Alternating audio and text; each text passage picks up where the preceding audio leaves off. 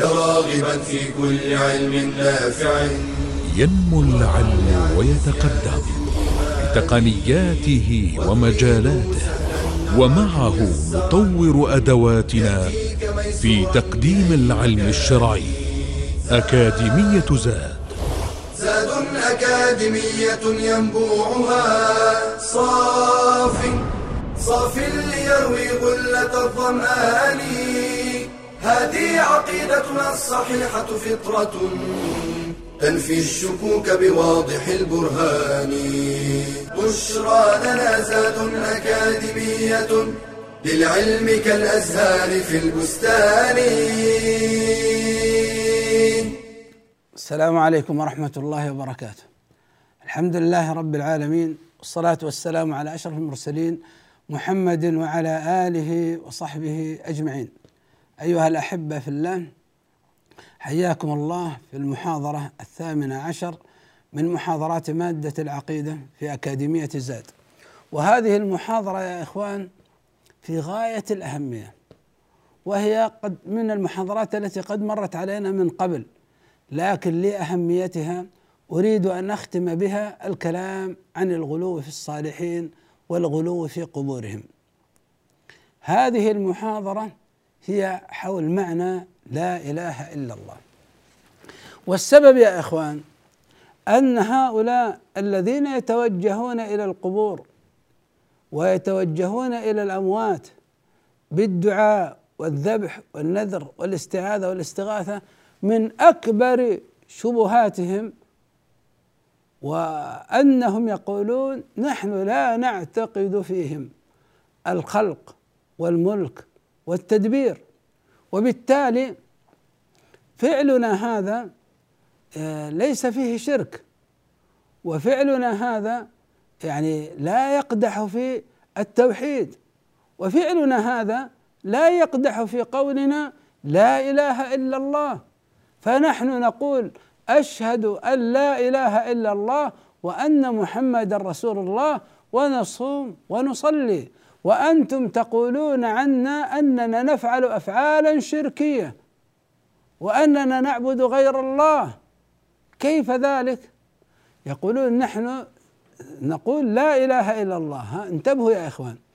هم لما فسروا معنى لا إله إلا الله بأنه لا خالق إلا الله لا رازق إلا الله لا مدبر إلا الله لا صانع إلا الله ظن هم إذا فسروا ذلك وفعلوا تلك الأفعال هل هم ولا يعتقدون في ذلك أنه خالق مالك رازق مدبر هل هذا الأمر خدش في في توحيدهم؟ لا لم يخدش لماذا؟ لأنهم فسروا لا إله إلا الله بأنه لا خالق إلا الله فيصبح فعلهم هذا هو صرف عبادات لغير الله دون أن يعتقدوا في هذا المخلوق الخلق والملك والرزق والتدبير فقالوا نحن بهذا لا, إله إلا الله عندنا سليمة ولم نفعل شركا ولم نعبد غير الله. انتبهوا لهذه القضية في غاية الأهمية. الآخرون قالوا لا معنى لا إله إلا الله لا معبود بحق إلا الله. وهؤلاء صرفوا هذا الدعاء وهذا الذبح وهذا النذر وهذه الاستعاذة وهذه الاستغاثة هذه عبادات صرفوها لهؤلاء الأموات. فصرفهم هذه العبادات لهذه الأموات شرك. وهذا الشرك قادح في لا إله إلا الله. وهم بهذا نقضوا توحيدهم نقضوا لا إله إلا الله بفعلهم. هذه العبادات توجهوا بها إلى غير الله. فصارت المسألة كلها. إذا أردنا أن نحقق هذه القضية يا إخوان وأن نفصل فيها وأن نوضحها وأن نكون بإذن الله سبب في رجوع كثير من هؤلاء العباد للقبور يعودون إلى عبادة الله وحده لا شريك له من أعظم ما نقوم به هو توضيح معنى لا إله إلا الله. السر في وقوعها في وقوع الخلاف في الأمة الإسلامية فيما يفعل عند القبور السر هو الخلاف في معنى لا إله إلا الله. فالذي يقول معناها لا خالق إلا الله يتوجه إلى هؤلاء المقبورين في الدعاء والاستعاذة والاستغاثة ويقول فعلي لا شيء فيه. والذي يقول معنى لا إله إلا الله لا معبود بحق إلا الله يقول هذا هذا الفعل شرك. ما هو السر في هذه المسألة؟ السر هو في معنى إله في كلمة لا إله إلا الله. إله فعال. هل هو فعال؟ بمعنى فاعل أي آله أو هو فعال بمعنى مفعول أي مألوه. انتبهوا يا إخوان كثير من الإخوة مباشرة يقول إله فعال بمعنى فاعل أي آله أي خالق فلا إله إلا الله لا خالق إلا الله لا صانع إلا الله. وهذا هو بداية الانحراف في هذه المسألة. بداية الانحراف في هذه المسألة أن يفسر معنى إله أنه بمعنى آله بمعنى خالق بمعنى صانع. وهل هذا يا إخوان ثابت في اللغة العربية؟ هذا الأمر يا إخوان باطل في لغة العرب أن إله فعال بمعنى فاعل أي آله باطل في لغة العرب. ومن ظن هذا الأمر فقد عكس القضية. لأنك عندما تقول إله بمعنى آله آله يعني متعبد. فلا آله إلا الله يعني لا متعبد إلا الله. أعوذ بالله من هذا الفهم المعكوس. أن تجعل الله هو الذي تعلق بالمخلوقين. أن تجعل الله هو الذي يتعبد المخلوقين. هذا معنى لا إله إلا الله. لو قلت لا آله إلا الله يعني لا عابد إلا الله. أعوذ بالله من هذا الفهم. ثم يخدع يتجاوز هذه بخدعة فيقول لا أقصد بآلة خالق صانع رازق مدبر لا خالق إلا الله لا رازق إلا الله بعد أن قال اله بمعنى آلة. هذا يا إخوان انحراف من ناحية اللغة العربية انحراف واضح بين. أما في اللغة فإنه اله فعال بمعنى مفعول أي مألوه فلا مألوه إلا الله. لا معبود إلا الله ولكون هناك من عبد بغير حق فنقول لا معبود بحق إلا الله. ونقول عندما تقول لا معبود بحق إلا الله فإن ذلك يتضمن أنه لا خالق إلا الله ولا رازق ولا مالك ولا مدبر إلا الله. لذلك لا معبود يستحق العبادة إلا الله. اذا إله فعال بمعنى مفعول مثل كتاب بمعنى مكتوب حساب بمعنى محسوب فراش بمعنى مفروش هذا في لغة العرب. وننتبه يا إخوان عندما تقول لا معبود بحق إلا الله فإن ذلك يتضمن لا خالق إلا الله. من قال لا إله إلا الله معناها لا معبود يستحق العبادة إلا الله فإنه بهذا قد أتى بلا خالق إلا الله لا رازق إلا الله. لأنه لما اعتقد أنه لا خالق إلا الله ولا رازق إلا الله وصل إلى قوله لا معبود بحق إلا الله. فلا معبود بحق إلا الله يتضمن لا خالق إلا الله. وأما الذي يقول لا إله إلا الله معناه لا خالق إلا الله يلزم منه لا معبود بحق إلا الله وقد يلتزم وقد لا يلتزم. نريد يا إخوان أن نفصل بعض الآيات وأريد منكم أن تجمعوا أدلة أخرى. غير ما سأذكرهم تأتون بأدلة من القرآن والسنة في بيان هذا المعنى. لماذا؟ لأنك عندما تبين للناس هؤلاء الذين يتوجهون إلى القبور أن معنى لا إله إلا الله لا معبود بحق إلا الله فأنت قد قطعت أغلب الشبه على على هؤلاء. لأنك عندما تعتقد أن معنى لا, لا معبود بحق إلا الله تقول لو هذا الذبح هذا النذر هذا الاستعاذة هذا الاستغاثة هذه عبادات. ما دليلك على كونها عبادات؟ أن الله أمر بها. حث عليها أن الله سبحانه وتعالى قال آه ادعوني أستجب لكم. أمرنا الله بالدعاء. أمرنا الله عز وجل بالصلاة. فصل لربك وانحر. أمرنا الله عز وجل بالذبح له. فتقول هذه عبادات بدلالة أن الله أمر به بها. ولا إله إلا الله لا معبود بحق إلا الله فصرفها لله والتوحيد وصرفها لغير الله هو الشرك والتنديد. ناخذ فاصل ثم نعود إليكم بمشيئة الله. بشرى لنا زاد أكاديمية للعلم كالأزهار في البستان.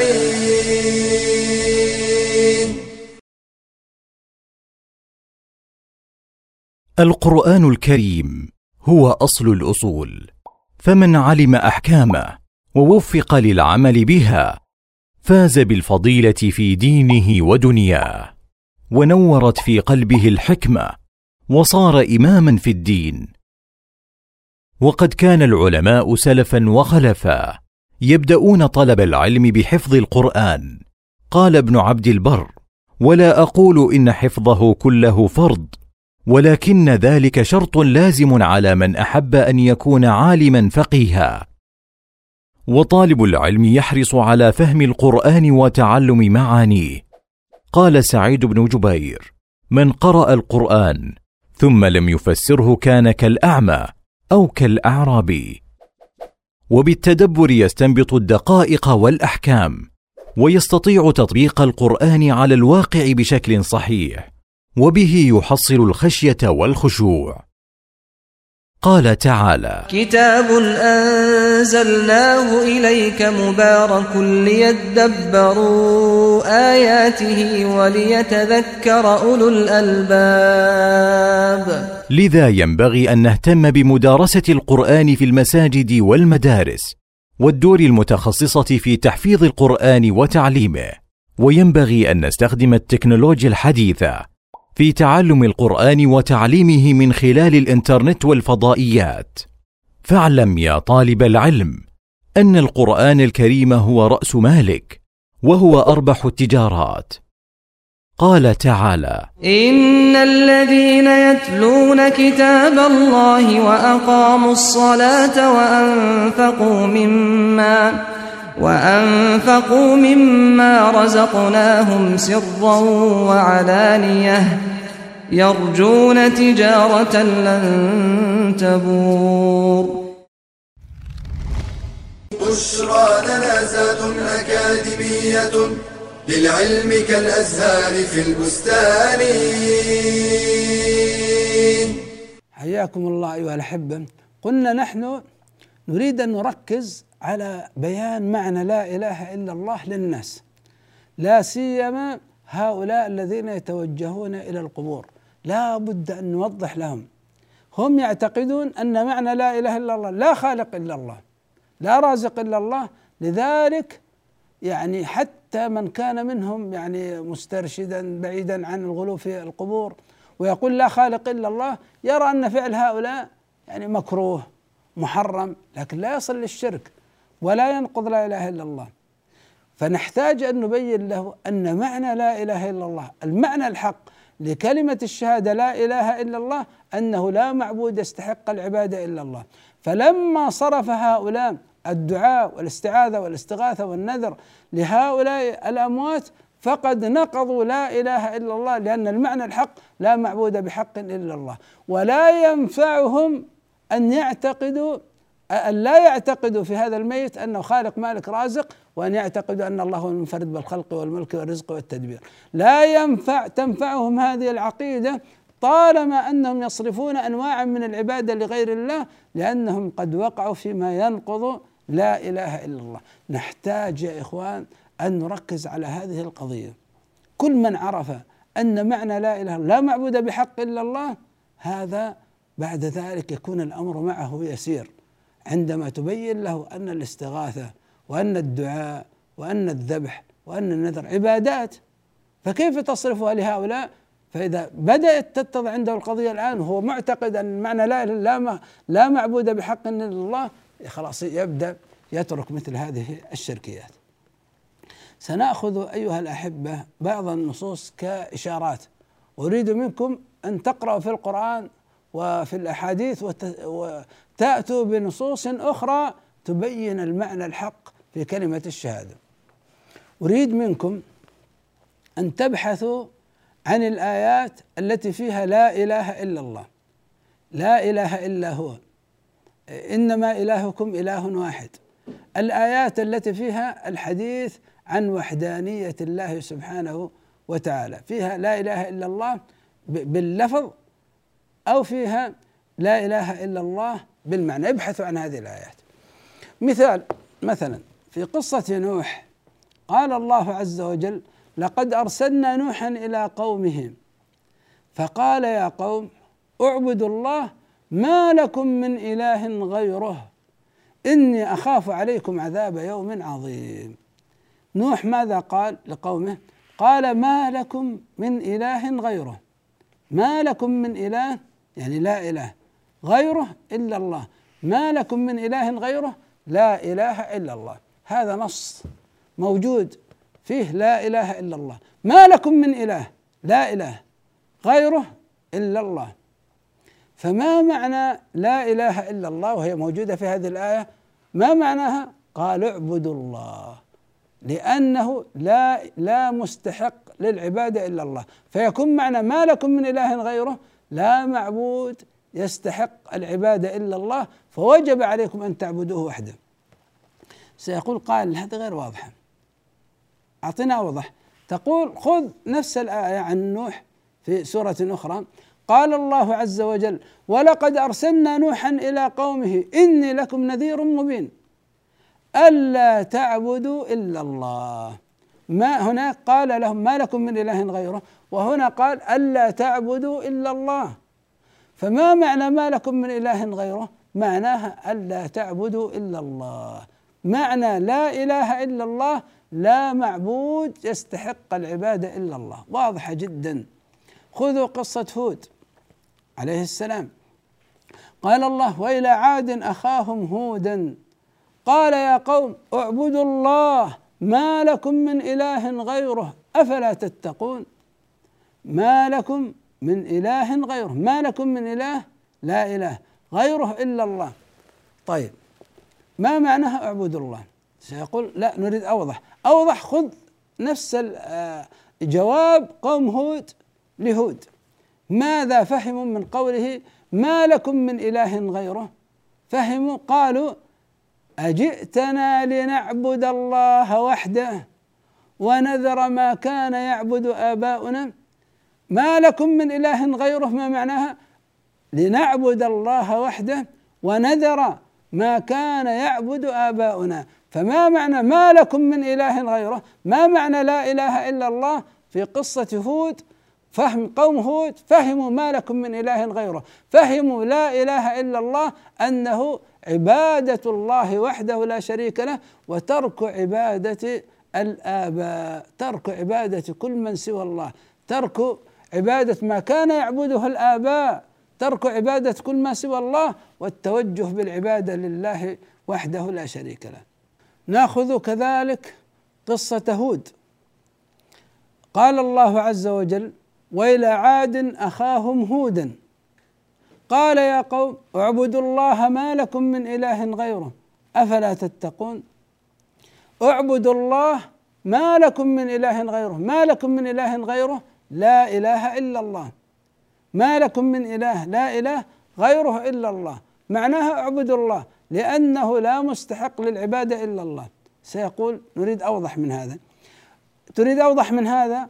انظر ماذا فهم قوم هود من قول هود لهم ما لكم من إله غيره. ما لكم من إله غيره. لا إله إلا الله. ماذا فهم قوم هود في معنى لا إله إلا الله؟ قالوا له أجئتنا لنعبد الله وحده ونذر ما كان يعبد آباؤنا؟ ففهموا معنى لا إله إلا الله. ترك عبادة كل ما سوى الله ترك عبادة ما كان يعبده الآباء والتوجه بالعبادة لله سبحانه وتعالى وحده لا شريك له. فما معنى لا إله إلا الله في فهم قوم هود؟ معنى لا إله إلا الله في, قوم في فهم قوم هود أنه لا مستحق للعبادة إلا الله سبحانه وتعالى. ننتقل إلى قوم صالح. قال الله عز وجل وإلى ثمود أخاهم صالحا. قال يا قوم اعبدوا الله ما لكم من إله غيره. هو أنشأكم من الأرض واستعمركم فيها فاستغفروه ثم توبوا إليه. إن ربي قريب مجيب. صالح يقول لقومه اعبدوا الله ما لكم من إله غيره. ما لكم من إله لا إله غيره إلا الله. ما معناها؟ معناها اعبدوا الله. لأنه لا مستحق العبادة إلا الله. سيقول قال لا نريد أوضح. ماذا فهم قوم صالح من قول صالح لهم ما لكم من إله غيره. ماذا فهم قوم صالح من معنى لا إله إلا الله؟ هل فهموا معناها لا خالق لا مالك لا رازق إلا الله؟ لا. قالوا يا صالح قد كنت فينا مرجوا قبل هذا. أتنهانا؟ لا إله إلا الله. معناها أتنهانا أن نعبد. ما يعبد آباؤنا؟ هذا هو معنى لا إله إلا الله في فهم قوم صالح. ولذلك قال الله عز وجل في آية أخرى ولقد أرسلنا إلى ثمود أخاهم صالحا أن اعبدوا الله فإذا هم فريقان يختصمون. يعني انقسموا في معنى لا إله إلا الله انقسموا تجاه مطالبة الصالح لهم بلا إله إلا الله انقسموا إلى قسمين قسم آمن وقسم كفر. فقسم عبد الله وحده لا شريك له لأنه فهم معنى لا إله إلا الله أن عبادة الله وحده لا شريك له وقسم كفر بذلك. خذوا قصة شعيب. قال الله عز وجل وإلى مدين أخاهم شعيبا قال يا قوم اعبدوا الله ما لكم من إله غيره ما لكم من إله لا إله غيره إلا الله معناها اعبدوا الله لأنه لا معبود يستحق العبادة إلا الله. سيقول قائل نريد أوضح. انظروا ماذا فهم قوم شعيب من معنى لا إله إلا الله. فهم قوم شعيب معنى لا إله إلا الله. قالوا يا شعيب أصلاتك تأمرك أن نترك ما يعبد آباؤنا؟ فهموا أن معنى لا إله إلا الله ترك عبادة كل ما سوى الله. ترك عبادة ما يعبده الآباء من دون الله والتوجه لله سبحانه وتعالى وحده بالعبادة. انظروا إلى إبراهيم عليه السلام خذوا قصة إبراهيم. قال الله عز وجل وإذ قال إبراهيم لأبيه وقومه إنني براء مما تعبدون إلا الذي فطرني فإنه سيهديني وجعلها كلمة باقية في عقبه لعلهم يرجعون. تأملوا يا إخوان ما هي الكلمة التي جعلها إبراهيم باقية في عقبه؟ الكلمة هي لا إله إلا الله. الكلمة هي لا إله إلا الله جعلها إبراهيم في عقبه وجددها الله سبحانه وتعالى ببعثة نبينا محمد صلى الله عليه وسلم. هذه الكلمة ورد معناها. ما الكلمة لا إله إلا الله. معناها في الآية إنني براء هذا لا. مما تعبدون إله إلا الذي فطرني إلا الله. فما معنى الكلمة الباقية؟ لا إله إلا الله معناها براء مما تعبدون إلا الذي فطرني. فمعنى لا إله إلا الله البراءة البراءة من عبادة المعبودات وإثبات استحقاق العبادة لله وحده لا شريك له. نأخذ فاصل ثم نعود إليكم بمشيئة الله. بشرى لنا زاد أكاديمية للعلم كالأزهار في البستان.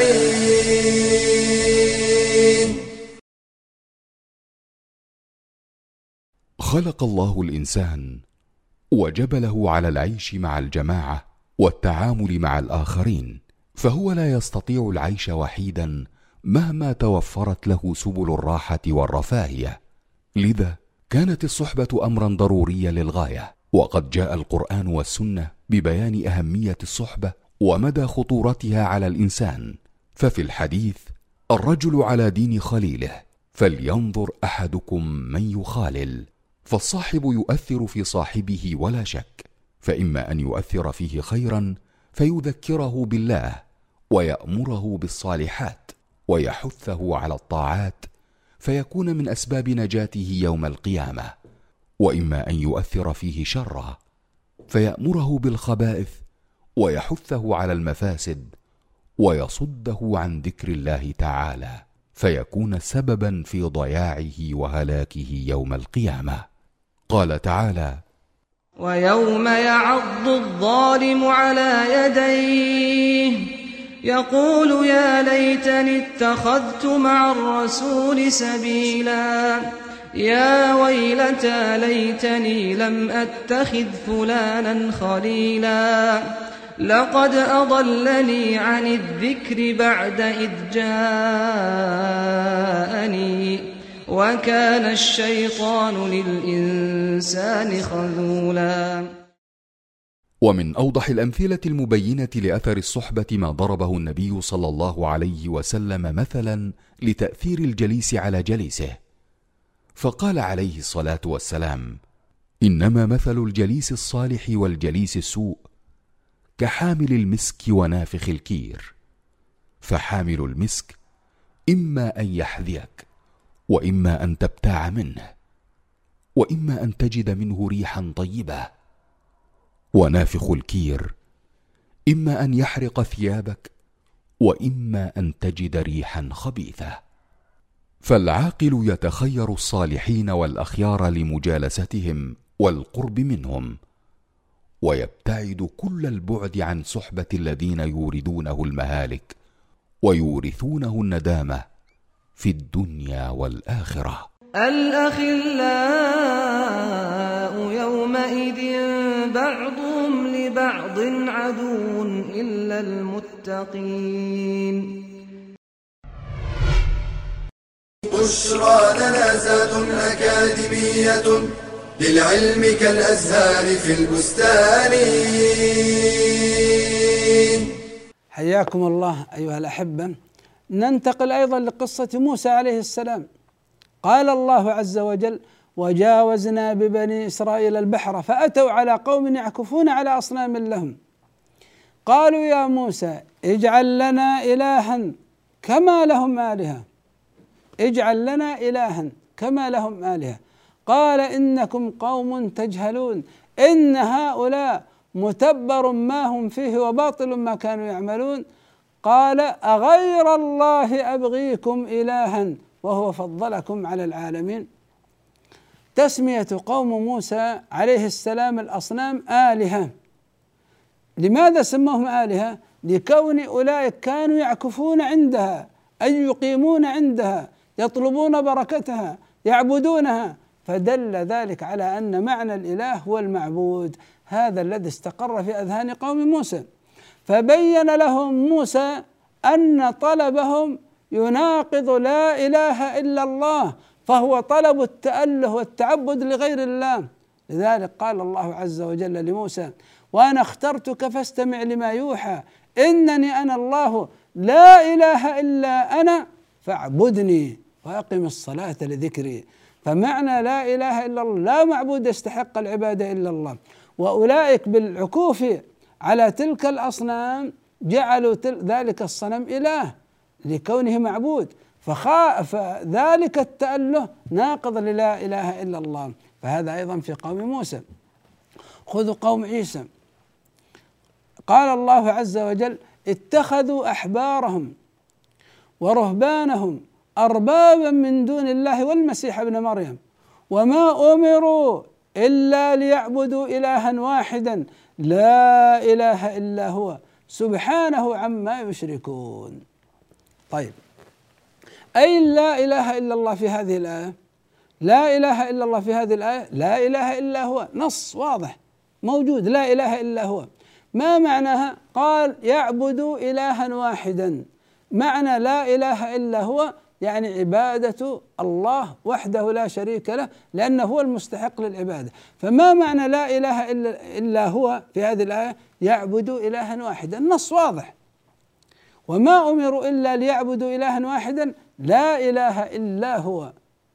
فمعنى لا إله إلا هو يعبدوا إلها واحدا. هذا نص. وتفسير للا إله إلا الله مطابقة. وأيضا في هذه الآية يمكن أن نأخذ تفسير لا إله إلا الله جزئيا. اتخذوا أحبارهم ورهبانهم اربابا من دون الله ففعلوا ما ينقض لا إله إلا الله. ما هو الشيء الذي فعلوه؟ أنهم يتلقون أمور التحريم والتحليل من العلماء والعباد حتى وإن خالف ذلك شريعة الله. فإن حرموا عليهم الحلال حرموه أحلوا لهم الحرام أحلوه.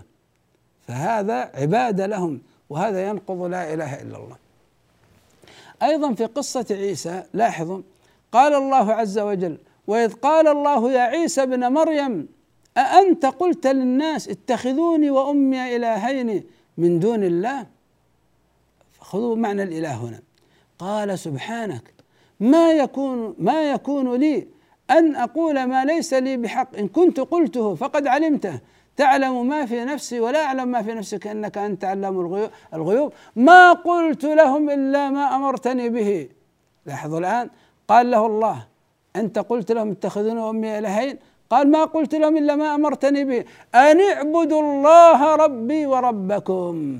فما معنى الإله هو المعبود بهذه الدلالة واضحة. أن اعبدوا الله ربي وربكم. أنا ما قلت لهم اعبدوني أنا وأمي. فبعبادتكم لي أنا وأمي يصبح تأله تتألهون لي. أنا قلت لكم أن اعبدوا الله ربي وربكم. فهذا معنى الإله أي المعبود واضح في قصة عيسى. ننتقل إلى نبينا محمد صلى الله عليه وسلم. قال الله عز وجل لنبيه قل إنما أنا بشر مثلكم يوحى إلي أنما إلهكم إله واحد. فمن كان يرجو لقاء ربه فليعمل عملا صالحا ولا يشرك ب فليعمل عملا صالحا ولا يشرك. فليعمل عملا صالحا ولا يشرك بعبادة ربه أحدا. تعالوا الآية. أين لا إله إلا الله في الآية؟ إنما إلهكم أنما إلهكم إله واحد. هذا لا إله إلا هو. لا إله إلا الله. أنما إلهكم إله واحد. لا إله إلا الله. ما معناها في هذه الآية؟ يعمل عملا صالحا ولا يشرك بعبادة ربي أحدا. يعني يفرد الله سبحانه وتعالى بالعبادة. ما معنى إلهكم إله واحد؟ معناها لا معبود يستحق العبادة إلا الله. خذوا يعني آية أخرى توضح هذا الأمر. إنهم كانوا إذا قيل لهم لا إله إلا الله يستكبرون. ماذا يقولون؟ ويقولون أئنا لتاركوا آلهتنا. لشاعر مجنون ما معنى لا إله إلا الله؟ أن أن تترك أن يترك التأله لغير الله ويتوجه بالتأله لله وحده لا شريك له وهو التعبد. خذوا أيضا في قصة نبينا صلى الله عليه وسلم قول الله عز وجل وعجبوا أن جاءهم منذر منهم وقال الكافرون هذا ساحر كذاب أجعل الآلهة أي المعبودات الها واحدا معبود واحد إن هذا لشيء عجاب. وانطلق الملأ منهم أن امشوا واصبروا على آلهتكم إن هذا لشيء يراد. لو كان معنى لا إله إلا الله جعل الآلهة إله واحد يعني جعل الخالقين خالق واحد لقالوها لأن الله قال ولئن سألتم من خلق السماوات والأرض وسخر الشمس والقمر ليقولن الله فأنا يؤفكون. قال الله ولئن سألتهم من خلقهم ليقولن الله فأنا يؤفكون. فما لا خالق إلا الله هذا عندهم مقرر.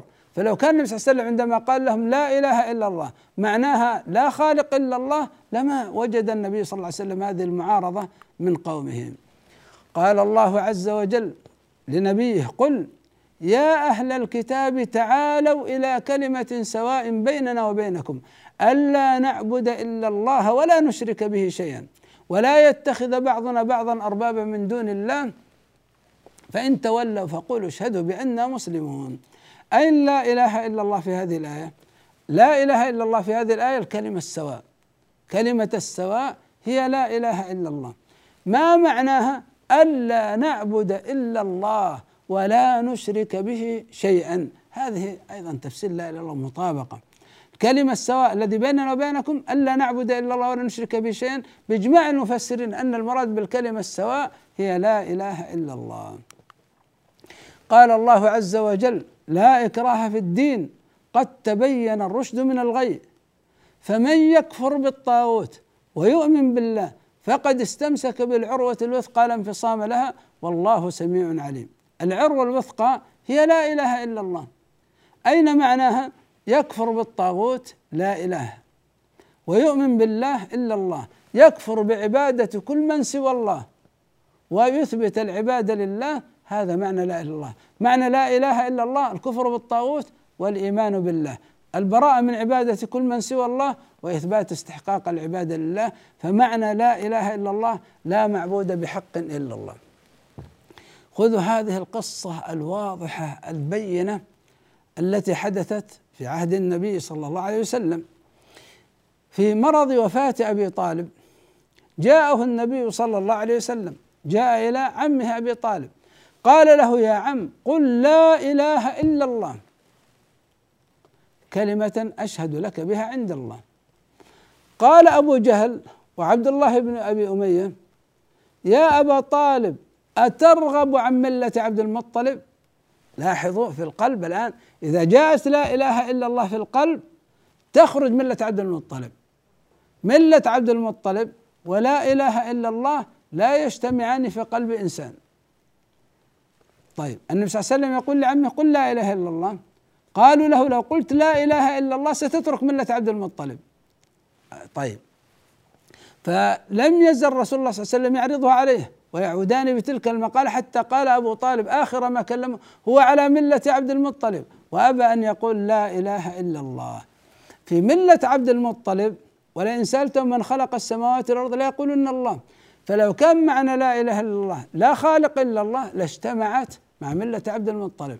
لكن معنى لا إله لا معبود بحق إلا الله. لذلك هي وملة عبد المطلب لا يجتمعان البتة. ملة عبد المطلب ولا خالق إلا الله يجتمعان في قلب الشخص.